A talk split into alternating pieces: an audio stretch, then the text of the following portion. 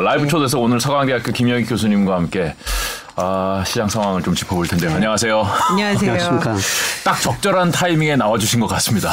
뭐 그런 식에 불러주셔서 고맙습니다. 요새 굉장히 저도 이제 뭐 유튜브나 다른 저 채널 통해서도 많이 뵀는데 이 하락장이 본격화될수록 항상 교수님을 먼저 떠올리는 분들이 아 그때 말씀을 다시 한번 들어봐야 되겠다 뭐 이런 생각들을 많이 하시는데 현재 장은 어떻게 분석하세요? 음. 제가 많이 나오면 주시장이 그 바닥에 근접한다 이렇게 좀 네. 보시면 될 것 같습니다. 작년 하반기 작년 연말쯤에 제가 교수님 뵀었는데 그때 네. 이제 어 2022년 좀 위험하다 예, 뭐 이런 예. 얘기 하셨었거든요. 네. 근데, 예. 근데 그렇게 됐어요 진짜로. 예, 예. 네. 예, 뭐 제가 여러 가지로 주가를 예측합니다만, 네. 뭐 일평균 수출, 뭐 선행지 순환 변동치 음. 이런 거를 했을 때 작년 하반기는 좀 위험했었거든요. 네. 예, 특히 그 제가 일평균 수출 금액하고 주가를 많이 예측하는데요. 네. 작년 6월 무렵에 주가가 일평균 수출 금액 수출도 증가하지만 40% 정도 앞서갔어요. 음. 예, 그래서 뭐 주가가 경기는 회복되고 있지만 그래도 너무 앞서간다. 음. 그래서 주가가 좀 뒷걸음질 쳐야 된다. 좀 하락할 것이다. 이런 말씀을 계속 드렸는데요. 네. 그러면 지금은 어떤 상황이냐? 네. 주가는 많이 내렸고 예. 오늘 어젠가요? 지표, 지표 나온 거 보니까 수출은 괜찮다고. 음. 예, 네. 어제 이, 뭐 2월 수출입이 발표가 됐는데요. 네. 상당히 좋게 나왔습니다. 네. 특히 일평균 수출 금액이 뭐 27억 달러 거의 음. 네. 뭐 올별로 사상 최고치를 기록했거든요. 네. 그래서 2월 가지고 해보니까요. 이제 주가가 네. 저평가 국면에 들어섰어요. 음. 작년 6월에 한 40% 정도 가대평가됐다고 말씀드렸는데 네. 2월 해보니까 한 4% 정도 가소평가되는 국면으로 아. 접어들었습니다. 그럼 국면이 전환된 거네요, 그죠? 예, 예. 그렇습니다. 음. 예, 그래서 음. 이런 시기에는 주식을 팔지 않고 음. 뭐 기다리고요. 음. 네. 물론 여기서 더 떨어질 수가 있어요. 네. 그죠? 네. 위로도 40% 갔으면 밑으로도 40% 갈수 네. 있다는 얘기잖아요. 그렇죠. 네. 2008년에 글로벌 금융 위기 그때하고 상황은 다르지만은 음. 그때 밑으로 한 35% 정도 밑으로 갔거든요. 음. 이번에는 뭐그 정도 밑으로는 안 가는데요. 네. 한번 밑으로 가면은 상당히 또 밑으로 가거든요. 네. 네, 그런 시기가 앞으로 한두 달 정도에 음. 나타날 음. 수 있고요. 네. 네, 그래서 제가 뭐 정확한 시기를 누구도 알 수가 없죠. 네. 4월 무렵이 주식을 싸게 살 수 있는 기회가 될 것 같습니다. 음. 이런 말씀을 드리는 겁니다. 그럼 4월 무렵이 되면 지금 4% 정도 저평가가 조금 더 추가적으로 수치가 도달할까요? 예, 더 밑으로 가리라고 보고 네. 있고요. 네, 이유는? 예. 예, 그리고 일평균 수출 금액이 정확히 뭐 2월에 26 6억 9,600만 달러였는데 네. 예, 제가 4월 예측해 보니까 한 24억 달러 정도로 음. 아 줄긴 주네요. 예, 줄어요. 음. 예. 그래서 그 줄고 또 저평가 국면이 있기 때문에 네. 예, 그래서 제가 뭐 정확한 지수 뭐 예측할 수는 없지만은 네. 2,500 안팎까지는 떨어질 수가 있다. 아. 예, 그림 무렵이 주식을 그 싸게 살 수 있는 기회가 아닌가. 네. 예, 계속 그런 말씀을 드렸던 겁니다. 4월 2,500 매수 타임. 그러니까 정리를 해보면은 네. 뭐 지금 좀 수출되는 거에 비해서 우리나라 음. 주가가 아래로 내려와 있는 건 맞는데. 음. 수출이 또 줄어들 수 있다. 일평균 아. 수출 금액이요. 예, 예. 그러면 다른 분들은 보통 이제 뭐 인플레 변수, 금리 변수 뭐 이런 것들을 하는데 그거를 총 취합의 결과가 이제 수출로 나타난다고 이제 교수님 보시는 거잖아요. 결국 네. 우리하고 상관관계가 가장 높고 그렇죠? 예, 왜 그러냐면요. 네. 우리 그 국내 총생산 GDP 중에 작년 기준 수출이 차지하는 비율이 44%예요. 음. 그래서 세계 경제 좋으면은 우리 수출 늘어나고 기업, 기업이 늘어나고 주가도 같이 오르는 거죠. 네. 네, 그래서 주가의 관계가 많은 변수들이 정말 여러 가지가 있을 수가 있는데요. 음. 특히 일평균 수출만큼 상관계수가 높은 거 없어요. 음. 두개 상관계수가 일평균 수출 금액하고 코스피하고 상관계수 구하면은 0.85 정도 나오거든요. 굉장히 아, 높습니다. 굉장히 높네요. 예, 거의 1에 가까워요. 네. 거의 같은 방향으로 움직인다는 거죠. 그렇죠. 물론 음. 주가가 한 1개월 정도 좀 상행하는 때가 좀 많습니다. 예.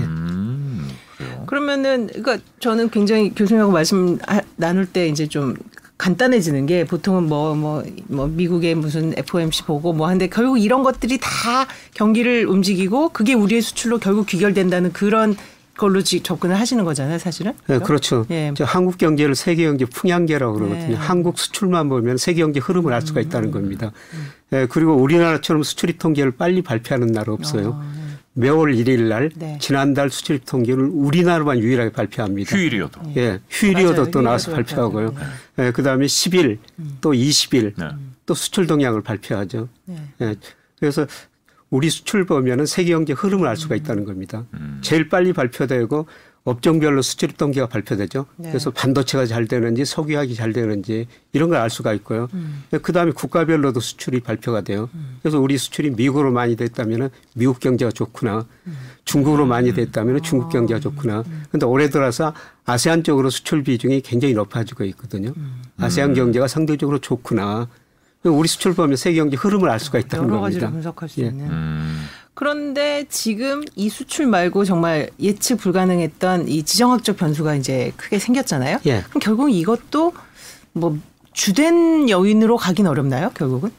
예, 제가 뭐 올 4월에 2,500 떨어질 것이다. 음. 그런 말씀은 드린 거는 음. 여저 우크라이나 사태 이런 애생적인 사건은 포함하지 않은 겁니다. 그렇죠. 예, 예. 예, 그런데 이상하게도 제가 뭐 주가가 나쁘다. 그러면 또 애생적인 사건이 또 터졌었습니다. 네, 네. 그래서 예를 들어서 2001년 9월 달에 주가 폭락한다 9.12 터가 터졌었고요. 네. 그다음에 2019년에도 코스피 2,200 갔는데 음. 1,600까지 떨어질 수 있다 이런 책을 냈었는데 또 우연히 꼭 코로나가 가지고 뭐 제 전망을 맞춰줬는데 네, 지금도 뭐 우크라이나 전쟁 이런 예생적 사건이 발생해 가지고 네.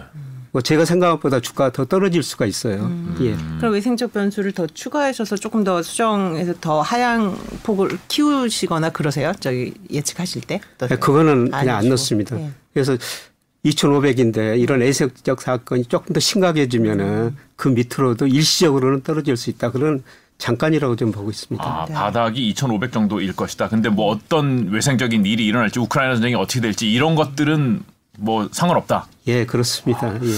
그래요? 반대로 이렇게 주가가 괜찮을 것 같다 했는데 뭐 좋은 일이 빵 터지거나 하는 경우는 없었나요? 예. 없나요? 네. 그래서 소위 이제 김 교수님한테 이제 소위 비관론자라는 또는 뭐 이제 조금 닥터 둠 이런 이제 수식어를 많이 이제 붙이곤 하는데 그게 사실은 뭐 교수님이 좋은 때도 말씀을 많이 하셨을 텐데 유독 이제 폭락장, 하락장을 예측을 하셨고 실제로 좀 그런 것들이 맞아 떨어지면서 이제 그랬던 것 같아요. 근데 그것은 일관되게 수출에 대한 통계만으로 하신 건가요? 어떠세요? 아니요. 일평균 수출 금액도 네. 보지만은 네. 또 우리나라가 선행지 순환 변동치 이게 네. 이제 주가하고 거의 같은 방향으로 음. 움직이거든요. 근데 오늘 또 그 1월과 산업활동 통향이 발표됐지만은 거의 네. 선행지수가 1월에도 떨어진 결로 나와 있어요. 음. 예, 작년 6월이 고점이었고요. 6월 7월부터 계속 지금 올 1월까지 떨어지는 거거든요. 음. 이게 주가하고 거의 같은 방향이에요. 음. 그런데 제가 모델로 주가를 예측하는 것보다 선행지수 순환 변동치를 예측하는 게 음. 예측 오차가 훨씬 더 적어요. 아, 그두 개가 같은 방향으로 움직이니까. 음. 예, 그런데 제가 그 4월 이후 주가가 오를 수가 있다. 선행지수 순환 변동치가 계속 떨어지는데 작년 6월 고점으로 1월까지 떨어졌는데 음. 4월 이후로는 잠깐 반등을 하거든요. 네. 예. 이게 경기가 우리가 산을 내려다가도 이게 작은 언덕 정도는 있죠. 네. 예, 일시적으로 선행지수 순환 변동치가 한 3분기까지 반등하거든요. 네. 예. 아, 그 미리 나와요, 그게? 제가 예측하는 거예요, 아, 제 예측. 모델로. 아, 예. 아 선행지수를 예측을 하신다고? 네, 선행지수를 아. 예측합니다. 그게 이제 주가하고 또 거의 같은 방향이니까요. 음. 왜냐하면 선행지수에 예측했을 때 예측 오차가 굉장히 적기 때문에. 아, 그러니까 주가를 예측하는 게 아니라 주가를 예측하는 선행지수를 예측하는 거예요? 예, 그렇습니다. 그럼 교수님 보시는 그 선행지수에는 어떤 변수들이 주로 들어가 있어요? 아, 그거는 통계청에서 발표하는 네. 예, 지표들이에요. 네. 그래서 통계청에서 그 선행지수라는 걸 발표하는데 거기에 보면은 뭐 재고일 지수도 들어있고 음. 코스피도 들어있고 장단기 금리차도 들어있어요. 음. 예, 특히 이런 것들이 선행지수가 중요한 영향을 미치니까 근데 저는 뭐 선행지수 자체를 음. 제가 가지고 있는 모델로 예측을 합니다. 네. 아, 그, 제 가지고 계신 모델을 설명을 해 주실 수는 없나요? 음. 아, 그거는 비밀 영업 비밀이군요. 네. 예. 그럼 결국은 선행 지수를 예측하고 그거로 인해서 나타나는 동행 지수에 해당하는 수출일 수출 평균을 보고 수출 통계를 보고 이러면 겨, 거의 이제 맞아 떨어지는 거네요. 예? 제가 일평균 수출 금액도 예상을 합니다. 네. 물론 수치는 음. 예측 오차가 있을 수가 있어요. 네. 근데 한 가지 말씀 싶으면 방향은 맞더라. 음. 내려오는 방향인가 오르는 방향인가. 음. 사실 그게 굉장히 중요하거든요. 우리가 어떻게 정확한 뭐 제가 주가 지수 2,500 한다고 말씀드렸으면 음. 그 수치는 누구도 알 수가 없어요. 네. 네, 그런데 제가 예측하는 거는 언제까지 방향이 하락이고 음. 언제부터 방향이 상승으로 돌아서는지 음. 네, 사실 굉장히 그게 더 중요하거든요. 방향이. 네. 그런데 네. 제가 뭐 예측해 보면은 어, 4월, 5월부터는 선행지 순환 변동치 올라가고 다시 그 일평균 수출 금액도 올라가기 때문에 음. 주가가 떨어졌다가 하반기 5월 이후로는 올라갈 수 있다 이렇게 말씀을 드리는 겁니다. 어떤 상황이 좀 좋아진 걸까요? 우리 뭐뭐 뭐 인플레 상황이나 이런 게 좀 나아지는 건가요? 어떤 네. 장단기 금리 차가 많이 축소되다가 네, 네. 조금 확대되고 있어요. 음. 이 장단기 금리 차가 경제를 예측하는데 정말 중요한 지표거든요. 네. 우리나라요? 아니면 전, 전, 전 세계 전, 다 그렇습니다. 네. 아, 네. 네. 우선 우리나라도 선행지수와 경제 선행하는데 선행지수에 선행하는 게 장단기 금리차예요. 네. 음. 장단기 금리차는 제가 10년 국제 수익률하고 단기는 CD 91일물 이 차이가 가장 설명을 잘하기 때문에 이걸 사용하는데요. 네.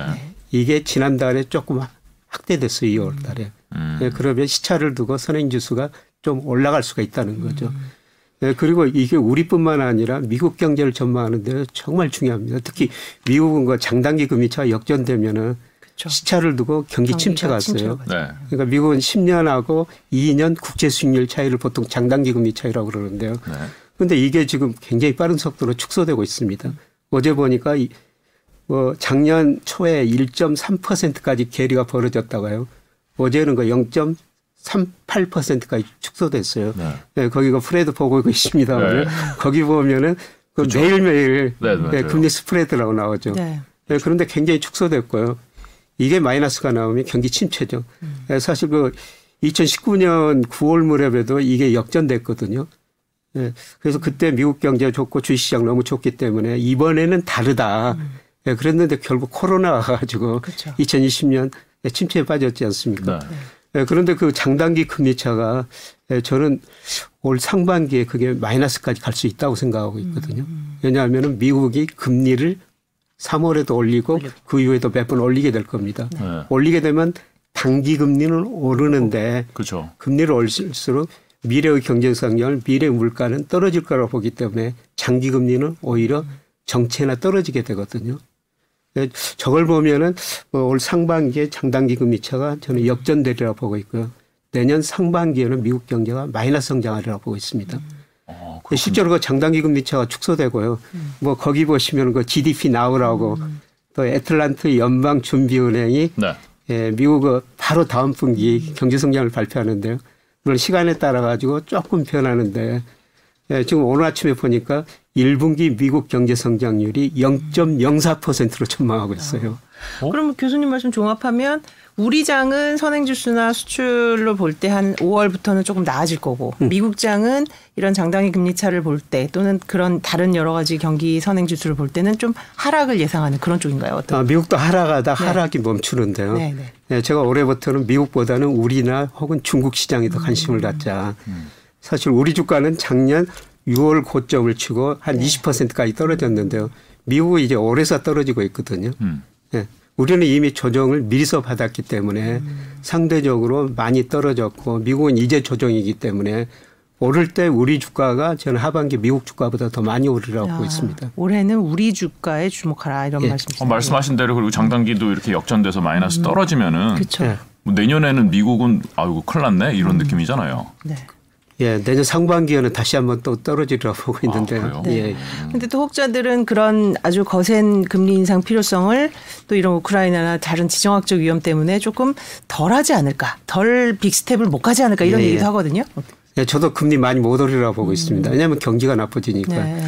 예, 지금 1분기 경제 성장 0.04%, 작년 4분기 물론 7% 성장에 대한 상대적인 영향일 수가 있지만 음. 거의 정체거든요. 음.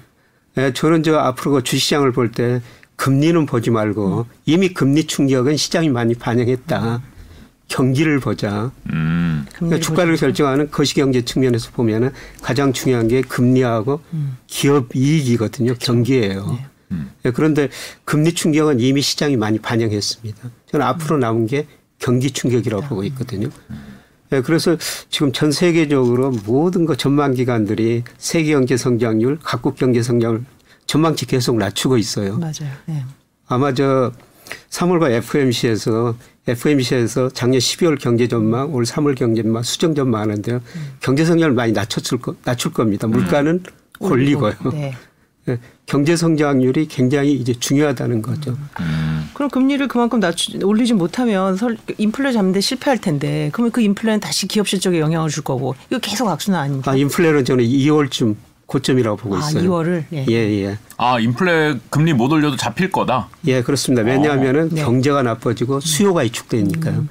근데 이번 인플레가 안타깝게도 공급 쪽에서 나타난 그런 인플레였지 않습니까? 그래서 수요가 낮아져도 좀 잡, 좀 영향을 미칠까요? 예, 예, 예. 인플레라는 건 수요 공급 측면인데요. 네. 네. 저는 뭐 유가 지금 뭐 우크라이나 사태 때문에 급등하고 있지만 네. 조만간 저는 하락하리라 보고 있거든요. 아 지금 원유 ETF 들어가신 분들이 음. 있는데 네. 이거 조심해야 되네요. 네, 그런 어. 근거로 보시는 이유는요. 네. 저는 저 아까 우리 경제를 세계 경제 풍향계다. 네. 그다음에 우리 금융 시장을 음. 예, 또 탄광 속의 카나리아다 네. 이런 네. 이야기를 하고 있거든요. 우리가 그 세계 경제 바로미터가 된다는 거죠. 음. 예, 그런데 국제 유가하고 우리 코스피하고 상관계수가 한 0.6 정도 돼요. 음. 아, 우리 코스피가 있군요. 국제 유가에 1개월 정도 선행하거든요. 네. 왜 그러냐면은 예, 우리 경제가 아까 수출 의존도가 높다고 그랬죠. 네. 세계 경제 좋으면 우리 수출 늘어나고 경제 성장 오르고 코스피 오르죠. 그 다음에 세경제 좋으면은 원유 수요 늘어가지고 유가도 같이 올라요. 맞아요. 그래서 거의 같은 방향으로 움직입니다. 네. 근데 우리 주가가 떨어지고 있잖아요. 음. 이거는 앞으로 유가. 우리 수출이 증가세가 둔화될 것이다. 음. 세계 경제가 나빠질 것이다. 세계 경제가 나쁘면 원유 수요도 둔화되면서 저는 우크라이나 사태만 조금만 진정된다면 이거 예상적인 충격인데요. 네. 뭐 유가처럼 급락하리라고 보고 있습니다. 음. 급락한다. 예. 오. 근데 뭐 물론 우크라이나 사태가 어떻게 될지는 아직 예, 그거는 뭐 예, 제가 뭐 그쪽은 전문가 아니니까 모르지만 그렇죠. 지금 이제 100불 이상이 되는 게 사실 불안감이 또 끌어올리는 그런 뭐 선행되는 그런 심리적인 그런 선물도 있잖아요, 사실은 그죠? 유가가 투기적 수요가 이제 예, 투기적 수요가 거죠. 네. 있는데요. 음. 예. 음. 그러면 뭐 하여튼 올해는 우리 시장이 더 주목을 하라. 그리고 인플레는 생각보다 어, 경기 둔화 때문에 잡힐 것이다. 그래서 미국도 이제 금, 미국의 그 경제 수준율은 굉장히 하락할 수밖에 없는 뭐 이런 것들. 그러면 우리나라 금리를 보면 지금 뭐 이번에는 이제 동결을 했는데 그러면 올해 한은의 금리 동결 스텝은 어떻게 될 걸로 예측을 하세요? 음. 저는 앞으로 이제 거의 못 올릴 거라고 아, 보고 있어요. 네. 이번에 올렸어야 제 생각인데요. 음. 예. 앞으로 좀 물가 상승률 둔화되고 우리 경기도 음. 뭐지만 한국은행 성장률 3% 예상하고 있지만은 네. 제가 보기에는 3% 나오기는 굉장히 힘들거든요. 음. 예, 주로 3% 성장한다는 건 소비가 올해 3% 이상 증가할 것이다 그러는데 우리가 가계부채가 높기 때문에 제가 네. 보기에는 소비가 뭐 3.5%이 정도 하기는 힘들고요. 음. 예, 더구나 저 무역수지 흑자가 작년보다 많이 축소되리라 보고 네. 있거든요. 예, 그렇죠. 수출도 음. 증가하지만 수입은 경제 성장률의 마이너스 항목이에요. 음. 예, 상대적으로 올해는 네, 수출도 증가하지만 수입 증가율이 상대적으로 높아가지고 무역수지 흑자 폭이 줄어들면서 음. 성장률 낮아지리라고 보고 있습니다. 네. 네, 그리고 물가가 문제인데요. 물론 한국은행이 물가 전망치 많이 올랐죠. 네. 네 지난 11월 전망하면서 우리 소비자 물가 2.0% 음. 했는데요. 이번에 그 3.1%로. 맞아요. 네, 그런데 이것도 월별로 보면은 음. 증가율이 하반기로 갈수록 저는 2% 초반 정도로 떨어지리라고 보고 있습니다. 음. 네, 그거는 수요가 위축될 것이기 네. 때문에요. 음. 아니 그러니까 지금 우리나라 주식 시장이 올해 미국보다 좋다고 얘기를 하시는 거잖아요. 네. 근데 굉장히 지금 우리나라 음. 그뿐만 아니라 어 되게 뭐가 조심해야 되겠는데 이런 느낌을 많이 주시네요. 전체적으로 네. 축소되는 이게 잠깐 좋고 말 거다 이런 소리 제가 들리네요. 네. 지금 우리 주가가 추세적인 상승이다 이런 네. 의미는 아니고요. 어. 예. 작년에 그 3,330까지 갔지 않습니까? 그쵸. 네. 그 오르더라도 3,000은 넘기 힘들 것이다. 음. 아, 결국 네, 박스권이다. 네. 2,500, 음. 3,000. 음. 이 사이에서 박스권인데요. 네, 그런데 2,500까지 떨어질지는 누구도 모르죠. 네. 근데 2,500까지 떨어졌다가 연말에 음. 뭐 저는 8, 9월 뭐 2,900 정도까지 올라갈 수 있다고 음. 보고 있거든요. 음. 네, 그러면 상당히 높은 수익률을 낼 수가 있는 거죠. 그렇죠. 그러니까 하단과 상단이 그런 거지 전체적으로 뭐 다른 나라를 넘어서는 뭐 3천 이상의 이런 상승세는 경기 상황상 예측 저 예. 기대하기는 예, 어렵다. 네, 그렇습니다. 그럼 이런 장에서는 어떤 종목에 좀 주목을 해야 될까요? 좀 마음을 차분하게 보고 어, 어떤 종목들을 좀 봐야 될 때인가요? 뭐 저는 뭐 반도체 지금 많이 안 좋습니다만 네, 네. 역시 반도체는 세계 뭐 모든 산업이 쌀이기 때문에 네. 뭐 반도체조 올라가리라 보고 있고요. 네. 예, 그 다음에 그 2차 전지 이쪽으로 음. 많이 떨어졌습니다만은 예, 저는 계속 그 우리나라 2차 전지도 좋지만 중국 2차 전지 음. 전기차 예, 중국 전기차 시장이 굉장히 빠른 속도로 확대될 거기 때문에 네. 예, 그쪽에 좀 관심을 갖자 네. 이런 말씀을 주로 뭐 드리고 있습니다. 네. 그래요. 그럼 소비는 위축되니까 소비재나 뭐 다른 내수 위주는 조금 불확실하겠네요. 불투명하겠네요. 그죠? 뭐 그런 것들도 네. 오르기는 오르는데 네, 네. 이제 뭐가 저 상대적으로 주도주는 이제. 반도체와 2차 전지 예, 그리고 예. 중국 쪽이 될 것이다. 예, 이런 그렇- 예, 그렇게 굉장히 그렇습니다. 투자자들이 생각할 때 이제 불안한 게 어, 러시아 저래가지고 러시아 펀드 지금 뭐 판매 중단됐다고 그런 어. 뉴스도 나오는데 네. 야, 중국도 요즘에 미국하고 사이 안 좋고 갈등이 이렇게 되면은 아니 뭐 경제가 구조적으로 사이클상 그렇게 될 수는 있는데 어느 날 어디서 나, 날아오는 유탄에 맞을 수도 있다 이런 느낌이 좀 있다는 그럴 수 있죠. 거죠. 특히 뭐저 대만 문제도 지금 많이 네. 나오고 있지 않습니까? 그러니까요. 예. 뭐 그런 사건이 벌어지면은 음. 뭐전 세계 주가 다시 한번 폭락이죠. 네. 예. 근데 올해는 제 모델을 보니까 그런 사건은 올해는 일어나지 않을 것 같습니다. 음. 아 그래요. 그, 좀 그랬으면 좋겠어요. 네. 너무 불안해요. 예. 불안한 요인들이 네. 굉장히 많은데 네. 게다가 우리는 또 이제 정치적인 이벤트까지 있잖아요. 근데 네. 교수님은 아. 그런 정치적인 이벤트도 좀 넣어서 분석해 보신 적은 있나요? 과거 사례를 볼 때? 정치적 이벤트가요. 네. 약간의 그 추세는 못 바꿔요. 아 추세 못 바꾼다. 예, 올라갈 때 조금 더 올라가게 하고 네. 떨어질 때 더 떨어지게 만드는 네. 이런 것이지 네. 예, 추세는 못 바꿉니다. 그래서 근데 이번 같이 이렇게 끝까지 지금 일주일 불과 일주일 정도 남았는데도 이렇게까지 접전이고 예, 예. 이런 거는 굉장히 불확실성으로 시장은 받아들이지 않을까요? 어때? 근데 대통령 경제 정책 보니까요. 네. 어, 저는 어떤 분이 이렇게 주장했지 이렇게 이름이 안 나오면은 거의 비슷하죠. 잘 모르겠어요. 중도를 흡수하기 위해서 거의 이, 이쪽으로 그냥 모아지는 것 같아요. 예, 그죠? 예. 그래서 뭐 아, 불확실성이 뭐 해봤자 이제 일주일이니까요. 음. 그러네요. 그렇게 생각하면. 일주일이면은 뭐 이런 어떻게 되든 되겠죠. 네. 예. 불확실성은 뭐 곧 반영될 것이니까 뭐 네. 그거는 그렇지만 어쨌든 사이클이 지금 이쪽으로 움직이고 있다는 게더 그게 중요하다는 말씀이신 예, 거잖아요. 그렇습니다. 예. 어, 중국이 그 괜찮을 것이다. 우리나라보다도 그럼 중국이 괜찮을 거라고 보고 계시는 거예요? 지금 저 골드만삭스 JP 모간 같은 데가 네. 중국 지출을 엄청 늘리고 있거든요. 아, 중국 투자를요? 예, 예. 특히 음. JP 모간은 작년에 네. 예, 중국에다 증권 100% 자회사를 만들었지 않습니까? 예, 음. 왜 그런 금융회사들 왜 중국 들어가느냐는 거죠. 예, 저는 돈이 보이기 때문이라고 보고 있습니다. 네. 예, 중국이 뭐 7% 10%이 고성장 때는 돈이 실물로 갔어요. 예, 그런데 경제 성장이 중국 이전에 앞으로 4 내지 5%이 정도 성장률이라고 보고 있거든요. 네. 네. 예, 소위 질적 성장으로 들어가는 가정이다. 이런 성장 국면에서는 돈이 실물보다는 예, 금융시장으로 상대적으로 많이 몰려요. 예, 그리고 스- 중국 GDP가 세계에서 차지하는 비중이 한 18% 작년 기준으로 그 정도 네. 되는데요. 네. 예, 그런데 세계 그 금융회사들이 중국 자산 가지고 있는 거는 한 5% 안팎이라는 겁니다. 아. GDP에 비해서 중국 금융자산 비중이 너무 낮죠. 네. 예, 그리고 미중 패권 전쟁의 본질이 뭐냐면요. 저는 중국의 금융시장 개방이라고 보고 있습니다. 2001년 중국이 WTO에 가입하고 작년까지 미국이 중국하고 교역해서 5조 8천억 달러 정도 적자를 냈어요. 네. 미국 입장에서는 그걸 중국서 찾아오는 건데요. 뭐 미국이 상품 생산하고 중국에서 돈 벌 수는 없거든요. 미국이 잘하는 건 금융이에요. 그래서 중국한테 금융시장 개방해라 개방해라 계속 요구하고 있죠. 네.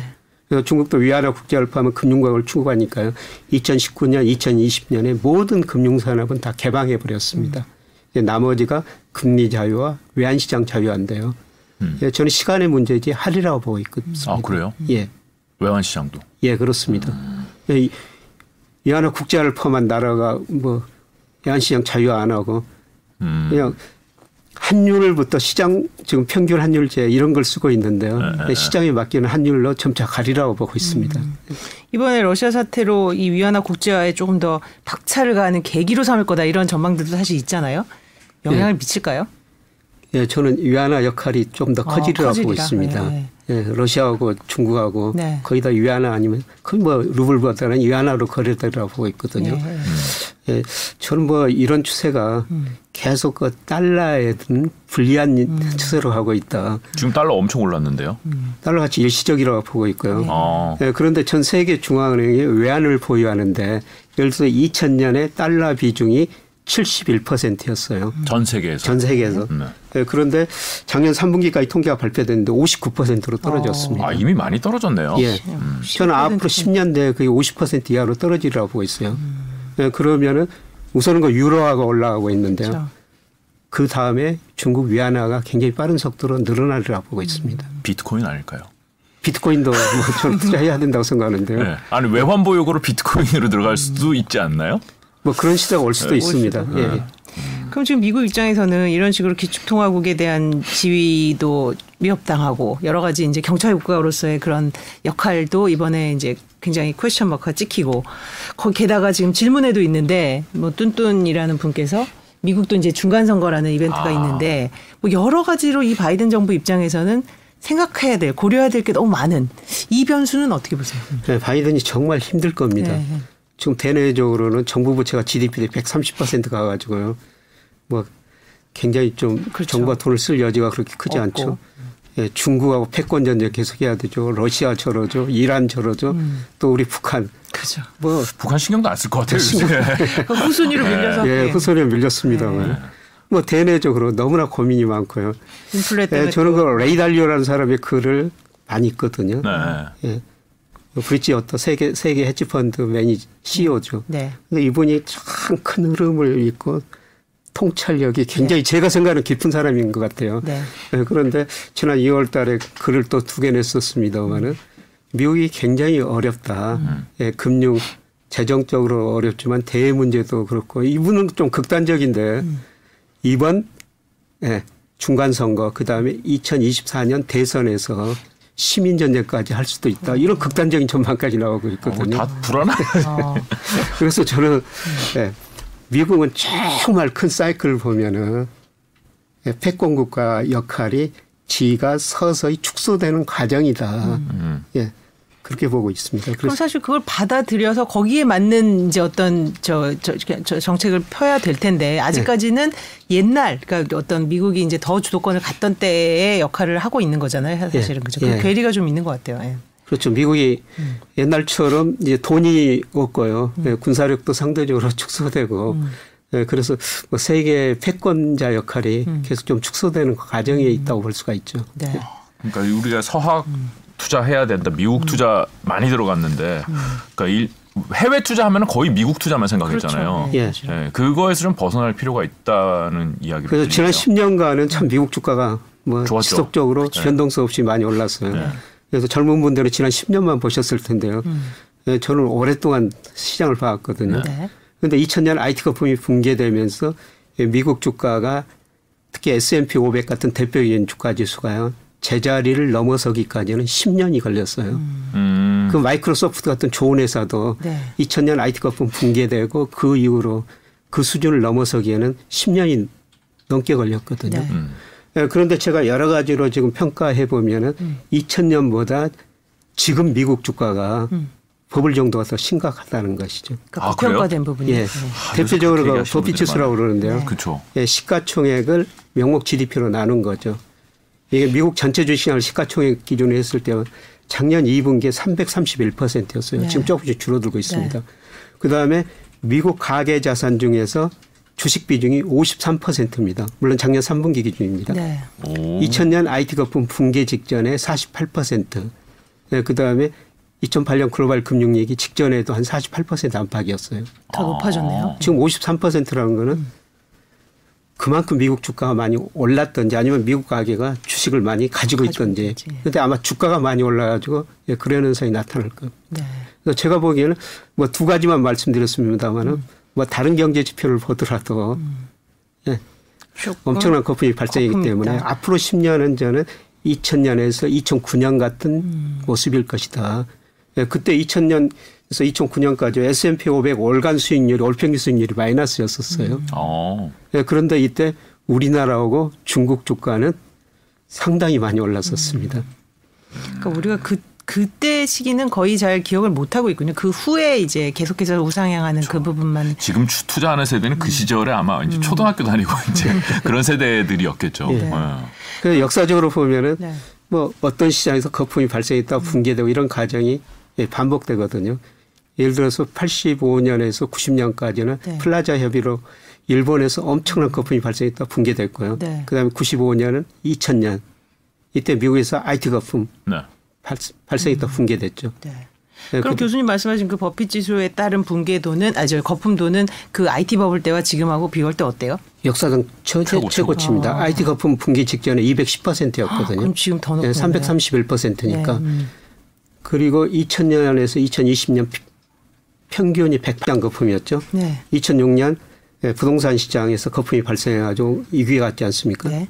지금은 둘 다 다 거품이에요. 음. 주시장도 거품이고 미국 집값도 사실 우리가 많이 올랐다고 그러지만은 미국 집값이 더 많이 올랐어요. 맞아요. 유동성. 아니 근데 이제 돈이 많이 풀려서 오른 거잖아요. 그러니까 돈이 줄지 않으면 그냥 이렇게 갈 수 있는 거 아닌가요? 돈을 이제 좀 줄이겠다는 음, 거고요. 그렇죠. 네, 돈도 그냥 돈으로 생각하시면 안 되고요. 네. 명목 GDP에 비해서 M2 이게 마샬 K라고 그러는데요. 네. 이게 이제 축소 국면으로 접어들었거든요. 음. 네. 아, 그리고 그 돈에 비해서도 많이 풀린 돈에 비해서도 더 많이 올랐어요. 모든 자산가의 거품이라는 아, 거죠. 그래요? 예.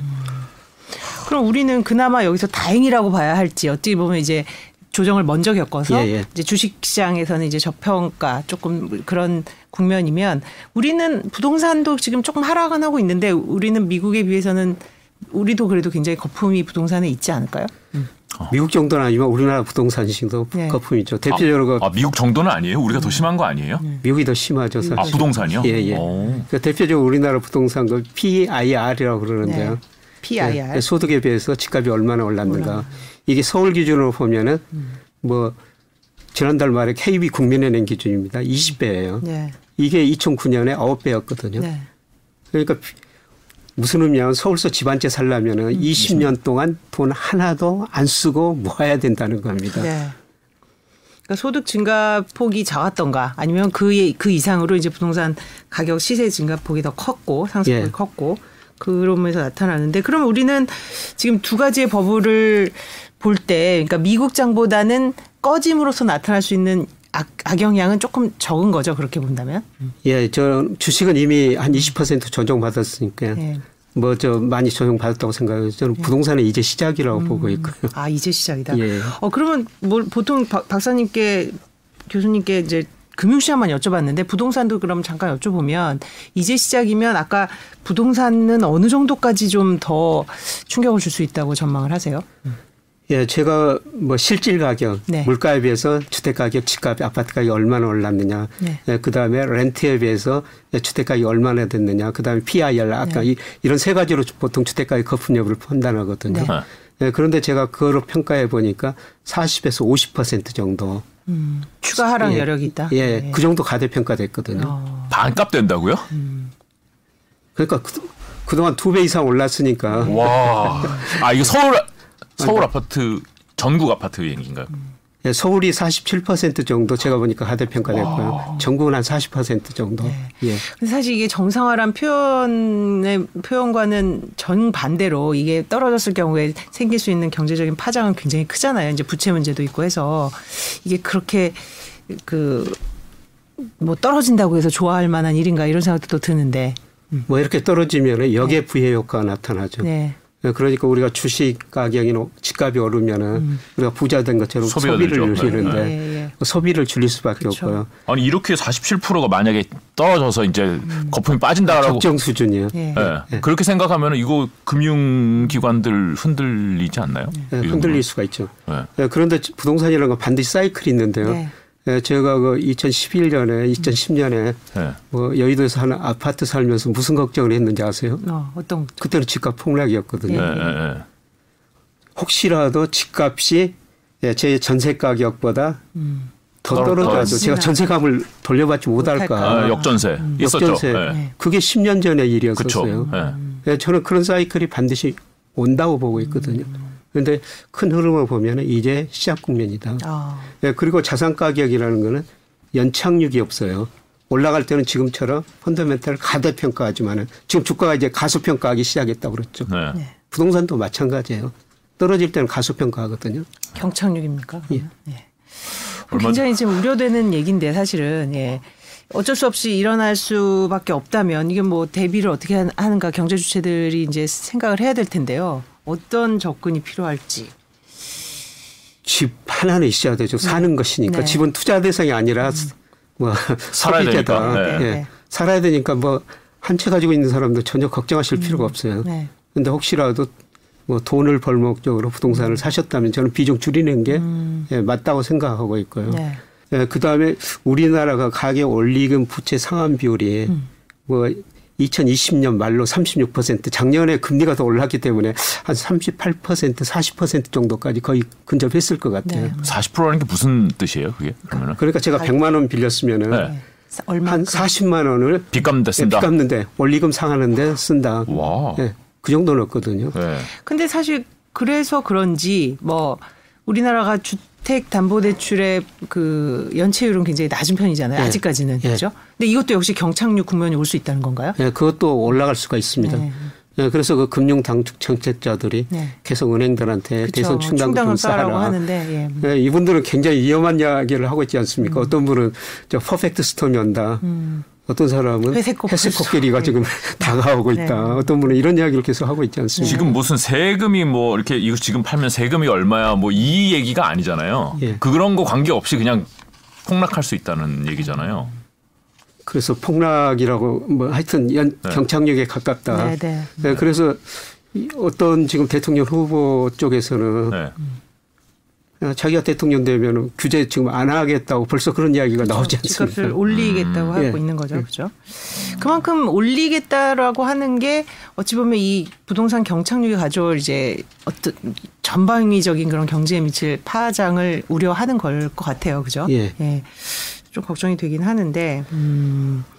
그럼 이런 국면 이제 앞으로는 당분간 조금 위축, 침체 이런 국면에서도 결국은 뭐 돈을 버는 사람도 있을 것이고 아니면 최대한 손실을 줄이는 투자를 해 나가야 될 텐데 어떤 투자 전략이 필요할까요? 이럴 때는. 저는 우선 그 기대 수익률을 정말 아. 낮춰야 되고요. 우리 명목 잠재 성장을 제가 추정해 봐야 3%거든요. 네. 뭐 코스피 기대 수익률 4 내지 5%예요. 네. 뭐4 내지 5%가 무슨 주식 투자를 하느냐. 그 은행 이자 따지면 굉장히 높은 수익률입니다. 이건 배당주 투자해야 될 것 같은데요. 그렇죠. 그래서 저는 시기에 관계없이 꼭 배당 투자는 하셔야 아, 된다. 우리가 좋은 기업이 배당 수익률이 5% 되는 기업이 있거든요. 네. 시기에 관계없이 5% 배당 수익 투자는 해야 된다. 음. 예, 그리고 투자라는 거는 예, 수익률하고 리스크에 적정한 관 적정한 조화거든요. 그런데 네. 제가 작년 하반기부터는 계속 수익률보다는 리스크 관리를 좀 해 주십시오. 음. 네, 그런데 지금은 수익률에다가 조금 비중을 두셔도 된다는 겁니다. 음, 지금 이제 우리 장 좀 내려왔으니까. 네, 내려왔으니까. 네. 음. 네. 그러면 그, 뭐 채권 투자도 요새 부, 부쩍 얘기가 많이 나오잖아요. 그래서 예. 저는 채권 투자 해야 된다고 생각하고 음. 있어요. 예, 지금 저뭐 우리나라 국제 수익률 10년짜리가 한 2.78%까지 갔지만은 네. 지금 거의 정점 무렵이라고 보고 있거든요. 음.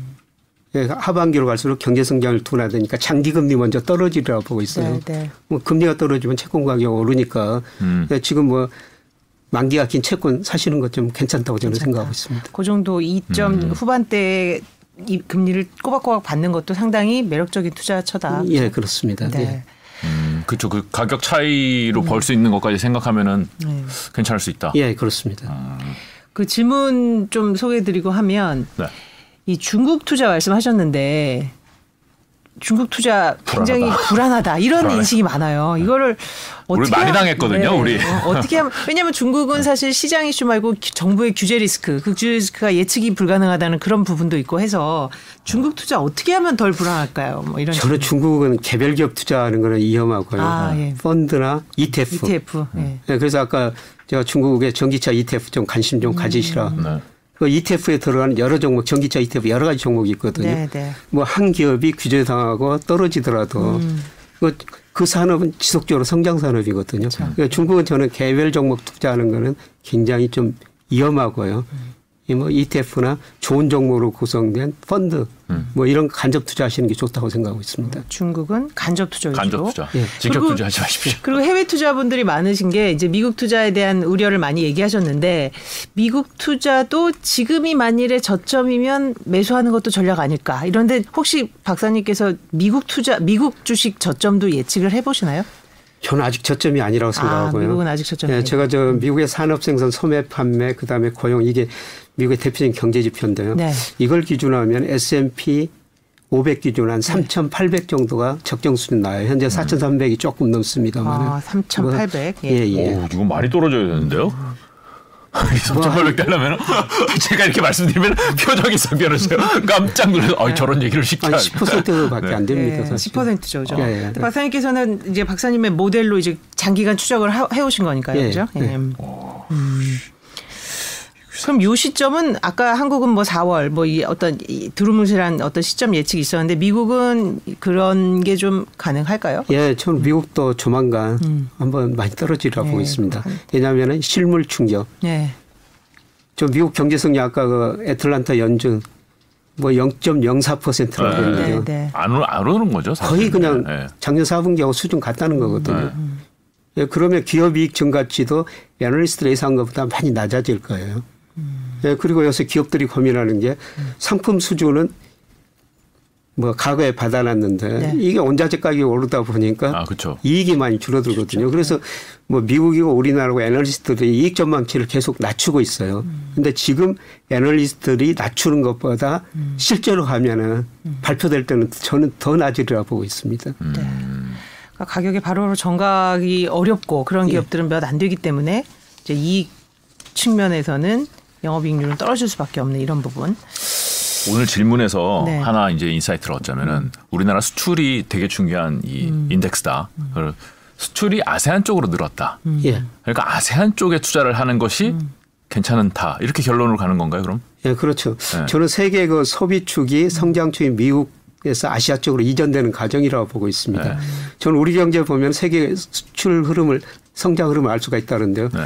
우리 수출 중에서 미국 비중 장기적으로 축소됐죠. 네. EU 축소됐어요. 네. 그동안 늘어났던 중국이고요. 네. 최근 꾸준히 꾸준히 늘어나는 게 아세안 비 입니다. 어. 그 예를 들어서 2000년에 우리 수출 중 아세안 비중이 11%였어요. 네. 예, 그런데 올 2월 통계 보니까 18%가 넘어서고 있거든요. 음, 많이 2000년 올라갔군요. 10%에서 현재 18%가 예. 넘어서고 있다. 네. 그리고 아세안 쪽에서도 제가 인도나 베트남 같은 시장에 좀 관심을 갖자. 근데 이두 나라 주가가 작년에 너무 많이 올라갔어요. 너무 많이 올랐죠. 네. 사실 베트남 예. 투자하시는 분들 꽤 있었어요. 많, 예, 이미 예. 많이 베트남 많이 들어가지 않았나요? 예. 근데 뭐 저 같은 경우도 뭐두 시장 그 우리나라에서 개발한 그 ETF가 있거든요. 네, 네, 네. 그 간접적으로 얼마든지 투자할 수가 있어요. 있으니까. 뭐제 계좌 중에서 제일 수익률이 높은 게 베트남 아, ETF입니다. 베트남 그죠. 있고요. 예. 지금 올라도 지금 들어가도 예, 저는 장기적으로 추세라고 보고 있거든요. 음. 예, 제가 경제를 대학 들어가지고 지금 40년께 공부하고 있습니다만 네. 깨달은 것은 네.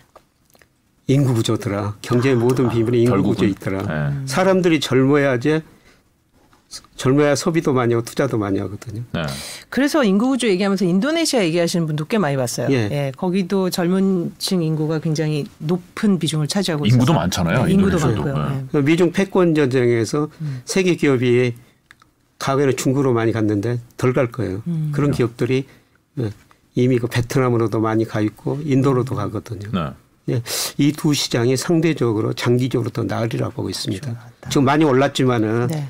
뭐 미국 주가 떨어지면 같이 떨어질 수가 있죠. 네. 예, 그런데 오를 때 이런 주식들이 이런 나라 주가들이 훨씬 더 많이 오르라 보고 있습니다. 네. 근데 이, 이 나라도 역시 우리가 기업을 모릅니다. 네. 그렇죠. ETF. 우리 애널리스트들이 인도나 베트남 기업 분석하는 경우가 거의 없거든요. 네. 그죠. 그러니까 ETF 등 간접 투자로. 예. 예. 결국은 ETF. 음. 아, 그렇군요. 중국은 사실은 뭐 다들 지금 금리를 올려서 긴축을 하고 있는데 혼자만 지금 내리고 있을 정도로 예. 어찌 보면 그리고 사실 중국에 대해서는 어떤 전문가는 그런 말씀 하시더라고요. 가장 걱정이 저 코로나 저, 저 사실 백신을 전 국민이 지금 맞지 않은 거잖아요, 사실은. 네. 그 부분이 어떻게 될지 이런 우려가 굉장히 크게 상존하고 있다 이런 말씀도 또 들었거든요. 중국 그렇게 많이 일어나지는 않을 것 같습니다. 아, 오히려? 네. 예. 뭐 중국 숨는 통계가 있다고 그러지만은 네, 네. 음. 예, 미국이 지난주까지 약 93만 명이 코로나 죽었더라고요. 네, 네. 예, 중국은 한 5천 명밖에 안 됩니다. 어. 예, 그만큼 통제를 잘하고 잘하고 있다는 있다. 거죠. 네. 예, 그러니까 저는 이 코로나로 음. 예, 우리가 저 미국 가면 자유의 신상이 있죠. 네. 자유의 신상이 상징하는 게 자유예요. 음. 중국 가면 만리장성이 있는데 만리장성이 상징하는 게 통제. 통제거든요. 아, 자유와 통제 이게 충돌이다. 음. 예, 자유와 안전의 충돌이다. 네, 네. 만리장성 안전이죠. 음. 그런데 자유를 강조한 미국은 그만큼 많이 죽었고 중국은 안전을 강조한 통제를 강조하는 그렇게 많이 안 죽었다는 네. 겁니다. 음. 그래서 코로나가 자유라는 건 시장이고요. 예, 안전 정부거든요.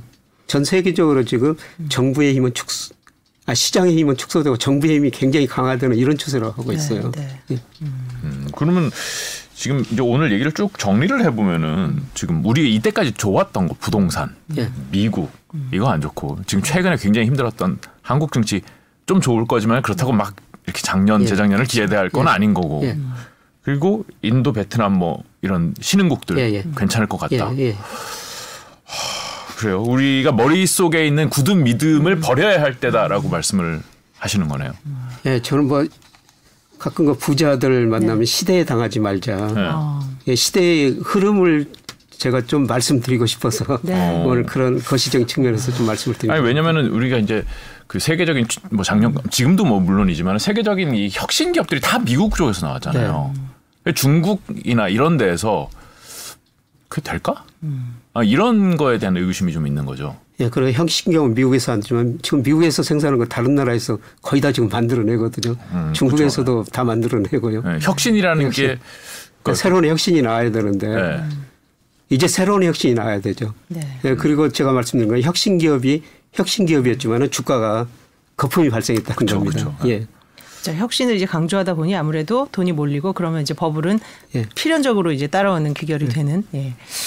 그래서 저는 그러면 우리 장에서 그럼 자, 그럼 지금 굉장히 이제 절망적으로 계좌를 보고 있는 분들도 그래도 올해 안에 조금 나, 그러니까 뭐, 뭐 3천 이상은 아니어도 나아질 수 있다 생각을 하실 텐데 그럼 지금 아까 반도체하고 2차 전진 말씀해 주셨는데 조금 조금 이 시장에서 좀 옥석을 가리는 그 박사님만의 기준 같은 거 이런 기업은 좀 가져가라. 응? 저는 뭐, 뭐 기업은 잘 모릅니다. 네. 이코노미스트 때문에. 네, 물론 그렇죠. 네. 예, 그런데 뭐 제가 늘 가지고 있는 거는 그냥 저 KT 같은 음. 뭐 이런 회사들이거든요. 이 주가 PER, PBR 높지 않아요. 네. 근데 이 회사 배당 수익률이 거의 5% 안팎이거든요. 저 은행에다 돈 안 맡깁니다. 네. 그냥 이런 주식 사가지고 음. 배당을 받아요. 그리고 중요한 거는 주가라는 것은 장기적으로는 상승하더라. 음. 그래서 앞으로 상승률은 좀 둔화될 거예요. 그런데 명목 GDP가 우리나라 잠재 성장이 한 3%면 코스피는 4 내지 5% 네. 장기적으로 계속 오르거든요. 그 배당 받으면서 가지고 있으면은 음. 배당도 받고 시세 차익도 누릴 수가 있다는 거죠. 굉장히 그 교수님 그 은행 가서 이거 하면 위험 회피적 투자자 성향으로 그, 그렇죠, 그죠. 그러니까 자기의 투자 성향을 잘 알아야 될 것 같아요, 사실. 그렇죠. 네. 근데 뭐 저 우리나라가 지금 평균적으로 가구가 네. 77%가 실물 부동산이고요. 음. 23%가 금융자산이에요. 네. 예, 저는 40대 60 금융자산이 많고요. 네. 금융자산 중에서 우리 가계가 주식 비중이 평균 23%거든요. 네.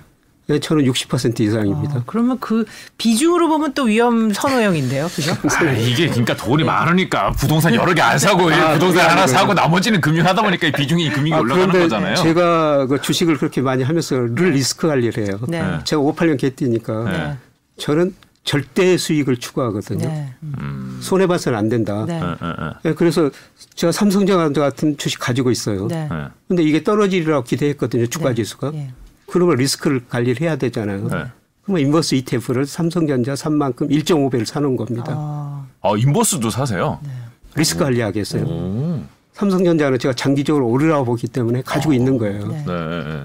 근데 떨어졌을 경우를 가정해 가지고 inverse를 돈 벌기 위해서 사는 게 아니라 네. 리스크 관리해서. 그래서 여기서 주가가 떨어져도 제 계좌는 수익률이 마이너스가 안 됩니다. 아. 그리고 제가 생각하는 만큼 삼성전자 주가가 떨어졌다면 그 inverse 팔아가지고 전부 삼성전자 사- 다시 사는 거죠. 야, 그러니까 포트폴리오를 굉장히 촘촘하게 짜시네요, 그죠? 네. 이- inverse 사보셨어요? 아니요, 저는 한 번. 저 inverse 사봤거든요. 네. 아, 피- 살 그거- 떨려서 못, 못 버텨요. 네, 그거는 저 사는 건 아닙니다. 저같이 네. 리스크 관리, 네. 예, 그거 투자해가 주가라는 건 장기적으로 상승하기 때문에 네. 인버스 사가지고 돈 돈을 벌- 벌려고 하는 게 아니라. 아니, 저도 돈을 벌려고 산 건 아니었어요. 너무 많이 떨어지길래 무서워서 샀는데 네. 같이 떨어지더라고요. 네. 어, 계좌가 막 팍팍 떨어지는 게 눈에 보이니까 살이 떨려서 못 버티겠더라고요. 어.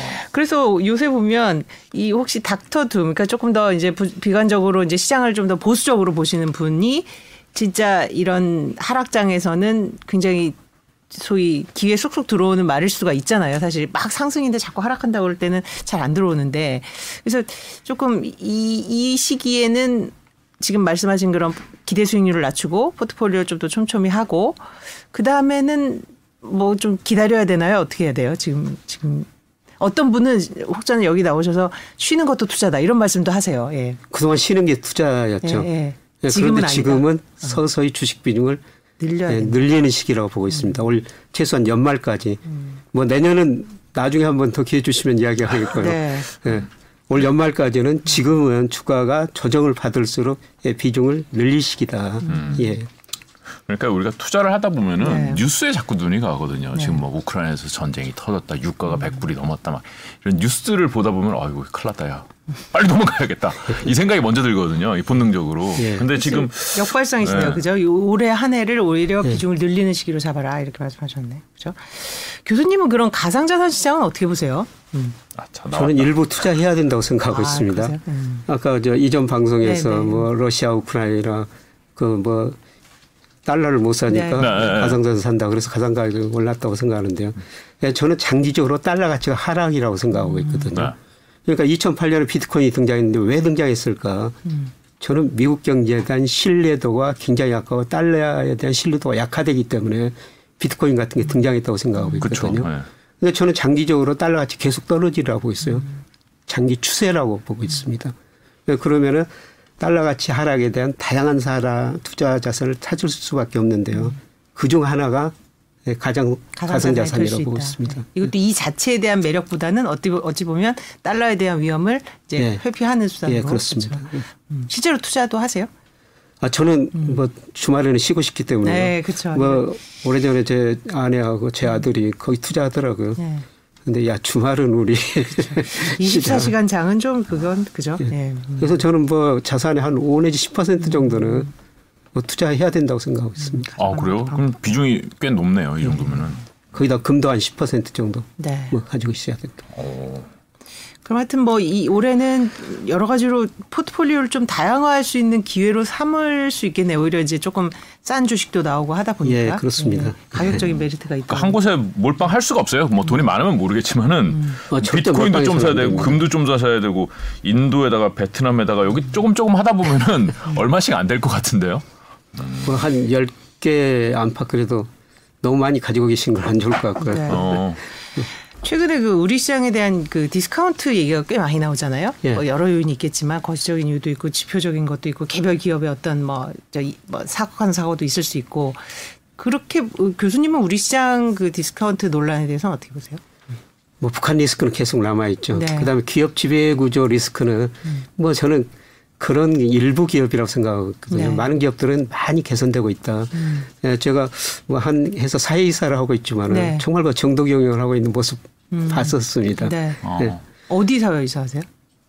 뭐 구체적인 회사 아, 아, 아, SBS는 아니신 것 같아요. 네, 네, 네. 아 그리고 네. 우리 주가가 저평가됐던 게그 네. 북한 리스크 그다음에 기업 지배 구조 그 음. 배당 수익이 네. 낮았었어요. 네. 근데 2019년까지 우리나라가 배당 수익률이 17%였거든요. 음. 예, 그런데 지금 30% 훨씬 넘어서고 있지 않습니까? 그러니까 주주에 대해서 조금은 옛날부터는 생각을 하고 예, 있는 거죠. 많이 개선되고 있다고 생각하고 있습니다. 예. 음. 하여튼 뭐 전반적으로 하여튼 제가 교수님을 뵌 후에는 가장 그래도 긍정적인 전망을 많이 해주셔가지고 그러게요. 예. 좀 요새 방송 나가시면 다들 의외라고 하지 않으세요? 그러니까 오히려 바, 이제 역발상이 굉장히 음. 아, 뭐 제가 이런 이야기하면 생소하다고 그런 네, 말씀을 맞아요. 진행자들이 하시는데요. 네, 맞아요. 근데 제가 작년에 책 세 권 내면서 네. 썼던 내용이 그래요. 음. 올 상반기 주가 많이 떨어집니다. 음. 그때 주식을 사가지고 돈을 버셔야 됩니다. 네. 음. 이런 내용이었거든요. 음. 근데 떨어진다까지만 말씀하시고 그 이후에 올라간다까지 말씀 안 하시니까. 네. 음. 자, 지금 뭐 제가 뭐 교수님을 뭐 이렇게 물론 예전부터 알아봤지만 작년부터 이렇게 좀 많이 이렇게 지켜보면은 작년부터는 흐름을 계속 이제 음. 거의 이제 그 흐름대로 왔단 말이에요 교수님 네. 말씀하신 대로. 그럼 지금은 들어갈 타이밍이다. 음. 네, 그걸 보고서 믿고 들어갈게요. 뭐 서서히 들어가시는 서서히. 아, 예, 예. 아. 지금 당장은 아닙니다. 지금 당장 아니고. 예, 예. 앞으로 좀 더 아까 조정받을 수 있다. 음. 기업도 좀 보면서. 음. 사실 요즘 뭐 투자자들이 이제 여러 가지로 좀 지쳐 있다 뭐 이런 얘기들도 하고 뭐 그 장을 보면 지치지 않을 수가 없을 것 같고 그죠? 계좌도 이제 안 열어본다 이런 아니 그러니까 뉴스 flow를 이렇게 예측해다 네. 보다 보면은 뉴스 어, 안 좋은 뉴스는 안 좋은 뉴스는 음. 장, 오늘 또 장 빠지겠네 이런 뉴스를 보다가 야 좋은 뉴스가 뭐 나올 게 음. 있나 이 생각을 하게 되면은 사실은 별로 없을 것 같거든요. 네. 그러니까 그 뉴스에 집중을 하다 보면은 사실 이게 오를 이유가 별로 없잖아. 주가 오르면 좋은 뉴스가 나옵니다. 네. 아, 오르면 주가가 먼저 오른다. 예, 예 그렇습니다. 아. 네. 사실 저, 예. 요새 그 투자자들 대표적으로 제 집사람 아내가 주식 투자를 2020년에 했거든요. 네, 네. 네. 그때 주가가 오르니까 네. 처음으로 주식 투자를 한 거예요. 어디 가나 다 주식 이야기하니까. 네. 네. 뭐돈 벌었다고 2020년에 굉장히 좋아하더라고요. 네. 근데 작년 상반기에 주가 제자리 걸어가니까 지루하다. 네. 올해 저 많이 떨어졌지 않습니까? 네. 왜 이렇게 내가 주식 투자 시작했지? 이런 주변에, 이야기인데. 주변에 굉장히 많이 보는 어. 그런 사례네요. 그죠? 네. 주가는 장기적으로 오르니까 그냥 네. 보지 말고 가지고 있어라. 네. 근데 무슨 종목 가지고 있는지 한번 보자. 네. 보니까 한 40여 개 종목 가지고 아, 있어요. 굉장히 많은 40개. 네. 네. 그러니까 누가 좋다면 소문에서 음. 뭐 그렇죠. 신문에서 좋다면 사고 음. 친구들이 좋다면 산 거죠. 음. 공부 안 하고 산 겁니다. 네. 그 40개 종목을 어떻게 저도 저 모르는데. 그렇죠. 사실은 그렇죠. 결국은 ETF를 많이 편입할 수밖에 없네요. 네, 저는 ETF가 정말 좋은 상품이라고 생각하고 있어요. 음. 그 짐 로저스가 그런 이야기를 했지 않습니까? 과거에는 기업을 사야 했기 때문에 비행기 타고 패스하고 버스 타고 자동차로 기업을 방문했어야 했다는 거죠. 음. 네, 그런데 글로벌 금융시장 세계 경제 흐름만 알면은 집에 가만히 앉아서도 음. 다양한 ETF가 있지 않습니까? 그렇죠. 음. 얼마든지 ETF 해가지고 투자해서 돈을 벌 수가 있다는 거죠. 좋은 걸 알아서 또 편입을 해놓고 예, 그렇죠? 그렇습니다. 그리고 자기들끼리 또 해칭 일어나고 그런 예. 것들. 예. 개별 기업에 신경 쓸 필요가 없죠. 음. 하여튼 그러면 어쨌든 오늘 어, 저희 방송 들으신 투자자들이나 이제 경제 관심 있는 분들은 어쨌든 올 한해는 우리 시장에 대해서 조금 비관적인 전망을 조금은 놓고 음, 조금 이제 자신의 포트폴리오를 비중을 늘려가는 그런 기회로 삼았으면 한다 이런 그리고 특히 이제 교수님 말씀하셨던 수출입 동향이라든지 선행 지수 그리고 미국의 여러 가지 이제 시장의 흐름을 추세를 볼 수 있는 그런 지표에 좀 주목을 하라 이런 예, 말씀도 예, 예. 굉장히 인상이 깊었던 것 같습니다. 저희도 잘 지켜보고 있고요. 희망을 가져봅니다. 네. 네. 지금 오늘 굉장히 차분하게 말씀하셔서 네. 굉장히 안 좋을 것 같다라는 느낌이 들지만 사실 내용을 뜯어보면은 네. 희망적인 얘기를 하셨으니까 네, 김현 교수님 이렇게 희망적인 얘기를 하시는 거는 음. 굉장히 오랜만입니다. 네. 음, 마무리할까요? 네. 네. 네. 오늘 뭘스트리트 여기서 마무리하겠습니다. 교수님 고맙습니다. 네, 감사합니다. 네. 저희 뭘스트리트 내용은 SBS 채널, 아, SBS 뉴스 채널 그리고 뭘스트리트 채널에서 다시 보시기 하실 수 있습니다. 예. 구독, 예, 구독, 좋아요, 알람 설정 부탁드리겠습니다. 시청해주신 여러분 고맙습니다. 저희 다음에 뵙겠습니다.